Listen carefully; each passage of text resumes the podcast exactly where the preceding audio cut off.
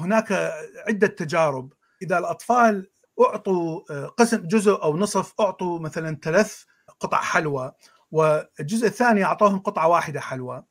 فرأوا أن الأطفال لا يشاركون ما بينهم. يعني هناك صفة الأنانية موجودة بشكل تلقائي بحيث الإنسان لا يريد أن يعطي للإنسان الآخر. التجربة الأخرى أعطوا هؤلاء الأطفال عمل معين لكن كل طفل يعمل بوحده أيضا اعطوهم قطع حلوى نفس نفس الشيء لا يوجد أي تعاون ما بين الأطفال. التجربة الثالثة وهي أهم تجربة أنهم أعطوهم عمل معين يجب أن يتعاونوا فيما بينهم حتى ينجزوا العمل ومن ثم أعطاهم الجوائز.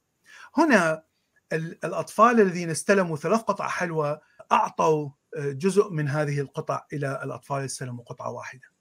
لكن فقط الأطفال اللي عمرهم ثلاث سنوات وأكثر، الأطفال اللي عمرهم سنتين لم يتعاونوا نهائيا ولم ولم يعطوا أي قطع حلوى.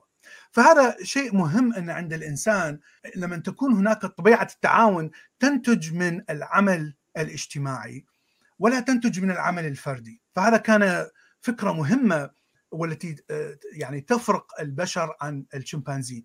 لأن نفس التجربة أجريت على الشمبانزي ولم يكن هناك أي فرق. الشمبانزي فقط يفكر بنفسه ويفكر بأخذ أكثر ما يمكن من الطعام.